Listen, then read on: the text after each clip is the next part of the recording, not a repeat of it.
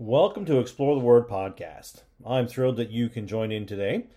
And in this podcast, we're going to examine addictions and how we can help an individual who's dealing with addiction. And it's an issue that faces many folks, many Christians in our world today, and addictions have gone through the roof in this pandemic era. And we need to be equipped, at least have some information to help brothers and sisters uh, who are facing this. Romans 6:11 Likewise reckon ye also yourselves to be dead indeed unto sin, but alive unto God through Jesus Christ our Lord. Let not sin therefore reign in your mortal body, that ye should obey it in the lust thereof. Neither yield ye your members as instruments of unrighteousness unto sin, but yield yourself unto God as those that are alive from the dead and your members as instruments of righteousness unto God. For sin shall not have dominion over you, for ye are not under law, but under grace. Just like depression, suffering with an addiction is hard. But that person does not have to be alone as they face and overcome that addiction. Christians should never have to face trials on their own. That's the whole idea of the body of Christ. Uh, bear ye one another's burdens, and so fulfill the law of Christ. Galatians chapter 6, verse number 2. Addiction is a term with, you know, it covers all kinds of things. It's broad, and sometimes it's not as defined as we might like it to be. In general, an addiction uh, is something that a person cannot resist when it comes up. He's dependent upon it, or she cannot resist that temptation to partake. Alcohol, uh, illicit drugs, painkillers, prescription drugs, uh, pornography, gambling, food, shopping, or even high risk taking behaviors are often found within the, uh, the definition of an addic- addict or addictions. How do you know if someone is dependent of something? That's a good question. Now, how do you know? So here's some things that may serve as signs that uh, addict, an addict has a problem or has a addiction is a, is a present in that person's life. Tolerance. I can drink an entire six pack now and not even feel the effects. So they have tolerance. I'm I'm tolerant to this thing. I can do it. It won't affect me. Withdrawal. Uh, psychologically, I can't stop things uh, thinking about pornography. Uh, physically, it would be I can't stop shaking. I really need a drink. Now, obviously, that's two different types of addiction, but it's there. It's uh, you know the physical uh, realm is there, uh, and psychologically, engaging in more prob- problematic behavior than intended. I only meant to buy one thing but ending up spending thousands of dollars. So that's the shopper, the, the one who's addicted to purchasing. Okay, routine, routine unsuccessful attempts to quit the behavior. I quit smoking three times this month, and each time it only lasted a day. Okay, problem in daily functioning at work, home, or social settings. I can't go to work twice, at least twice a week, because I drank too much. Uh, and I have found in my own life, in ministry, experience, and counseling, uh, when it really gets to this point, there's a whole lot of other problems too, but it's definitely a symptom, if you want to use, or a sign that it's there. An inability to stop despite awareness of the negative consequences. Uh, my husband will divorce me if I keep this up, but I just can't help myself, is an often uh, said uh, phrase in whatever area. So as you try to help an individual with addiction, you'll find there's certain stages. You can, I mean, there's names for them all, but I'm just going to do first, second, third type of thing here.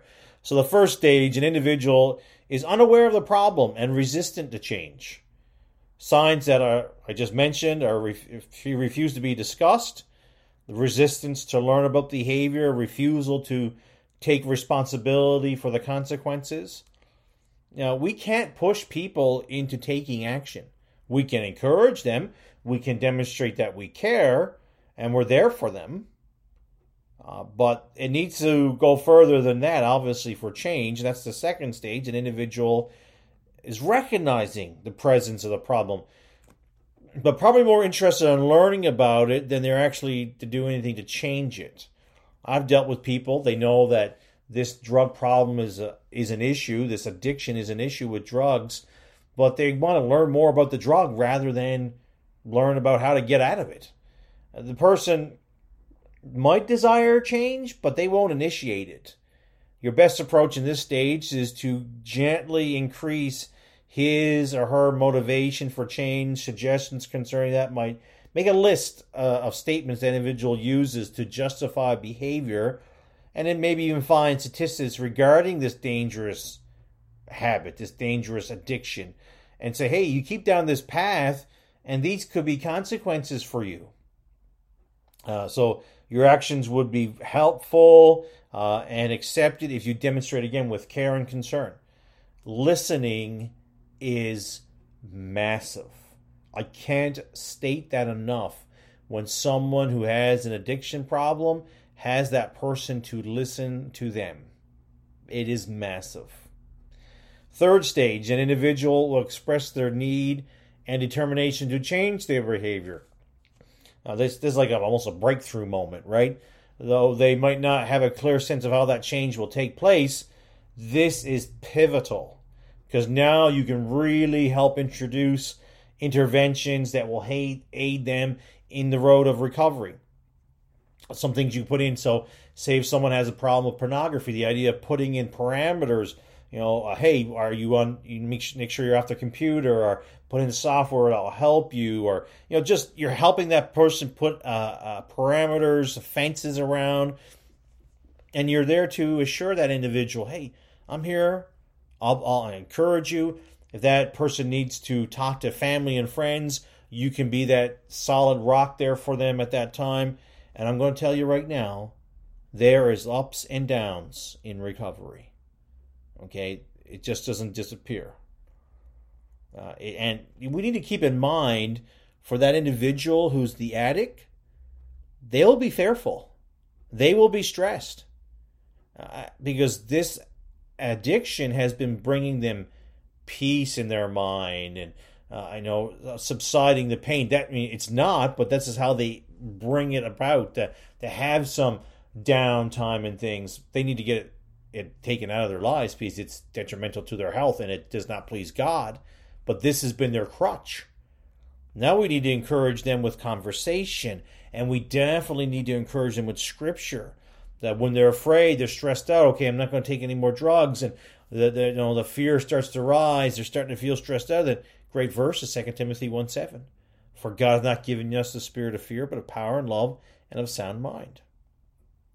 And again, we need to understand as you assist them that a relapse is very much possible, but a relapse does not mean failure.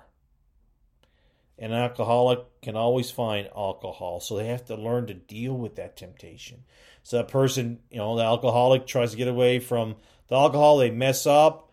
Okay, there's a relapse. I still care. I still want to help you. Let's go forward and find out how did you succumb to this? Like, so maybe put up some bigger parameters and barriers. They have to learn to, to deal with the temptation. And hey, listen, the Bible's got something to say about that too. 1 Corinthians chapter 10, verse 13. There hath no temptation taken you but such as common to man, but God is faithful, who will not suffer you to be tempted above that ye are able, but will with the temptation also make a way to escape, that ye may be able to bear it. Uh, I'm going to tell you right now, assisting an addict off an addiction is a long term commitment. It's not an overnight thing. It's not two weeks. It's not three weeks. It's not one month. It is months. Uh, I've dealt with people who have addictions, and it for some it's every other month. Some it's every three months. They have a real strong urge, so it's it takes time. It definitely does. In the stage of helping, there's definite action and strategy need to be involved. One, replace the old behavior with a new one that is wholesome that is helpful. Um, hey, for example, I'm just going to give you a couple here. This is not what you have to do, but just a couple just to get your mind thinking. Golf, uh, reading, walking. Assist that person to identify cues for behavior and then plan for a response. So if an alcoholic gets triggered at a certain restaurant, either take a friend with him to that restaurant or just avoid the establishment. Right? That that's just that strategy. Help that individual alter their environment when possible to eliminate cues that promote that addictive behavior. So here are just a few examples again. Get rid of the credit cards if there's a shopping addiction. Uh, remove liquor from the home if it's an alcoholic. I mentioned earlier about installing software for a computer for the individuals addicted to pornography. Maybe you have to cut off computers for a while. You know, cut off contact definitely with those who use drugs. Uh, I've I've helped some folks with the drug side of it, and I'm telling you right now, the friends are a big key part to get off the drugs. Okay, because the friends do it, they push it. It's a big deal. Giving time to assist in the physical realm is a huge blessing as well. Uh, maybe say, hey, I'll, I'll, if they're if they have kids, you might say, I'll, I'll watch the kids, so you can go to counseling. And I can't overemphasize the need and importance of prayer. Pray earnestly with the individual. Uh, praying for someone demonstrates your love and concern from them. It makes an impact. Praying uh, for them by yourself, uh, encourage them to pray as well. Ephesians 6:18, praying always with all prayer and supplication in the Spirit. I'm watching uh, thereunto with all perseverance and supplication for all saints. We need to have that desire. An individual dealing with addiction have many different feelings going on that someone who's not dealing with addictions probably don't have. Fear is taking place, stress, I mentioned those two already, as well as guilt and shame. They know they shouldn't be doing the drugs, they know they shouldn't drink as they do, and so forth. So there's guilt, they've sinned, and then there's shame and worthlessness.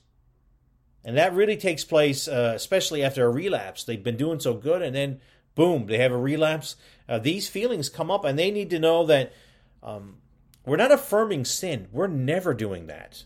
What we're affirming is our love to them through Jesus Christ. And we're not getting taken advantage of. We're not enabling them to do any of these things. We're trying to help them, you know, stick to a standard. They need to be reminded that the Lord has never left them. Let your conversation be without covetousness, and be content with such thing as ye have, for he said, I will never leave thee nor forsake thee. Here's a few more verses that uh, you could use as a help to you as you minister to someone dealing with addiction. Uh, Romans 12, 2, and be not conformed to this world, but be ye transformed by the renewing of your mind, that ye may prove what is good and acceptable and perfect will of God. So the addict, just like everybody else, needs to renew their mind. And there's a battle for the mind. And Satan's hard in that battle, and we need to re- renew it in Jesus Christ. Uh, 1 John 8 9, if ye say that ye have not sinned, ye deceive yourselves, and truth is not in us. If we confess our sins, he's faithful and just to forgive us our sins and to cleanse us from all unrighteousness. We, as an if you're an addict or as an individual who does not deal with addictions, we bring our, our sin to Christ, He is faithful. He will forgive us. And we need to do that. That is part of the process. You can look at 1 Peter 1, uh, 1 6 to 7 and 1 Peter 4 1 to 8. As well, these verses would encourage you to go forward in that, addi- uh, that addic- addiction process, you know, getting someone off of, of drugs or helping that addict get on the right path. Believer, we have a responsibility to assist, to aid. That's our Christian duty. And we need to keep an eye out to help brothers and sisters in the Lord. Thank you for listening today. I hope this podcast has been a help and encouragement to you. Keep exploring the Word and looking to Jesus.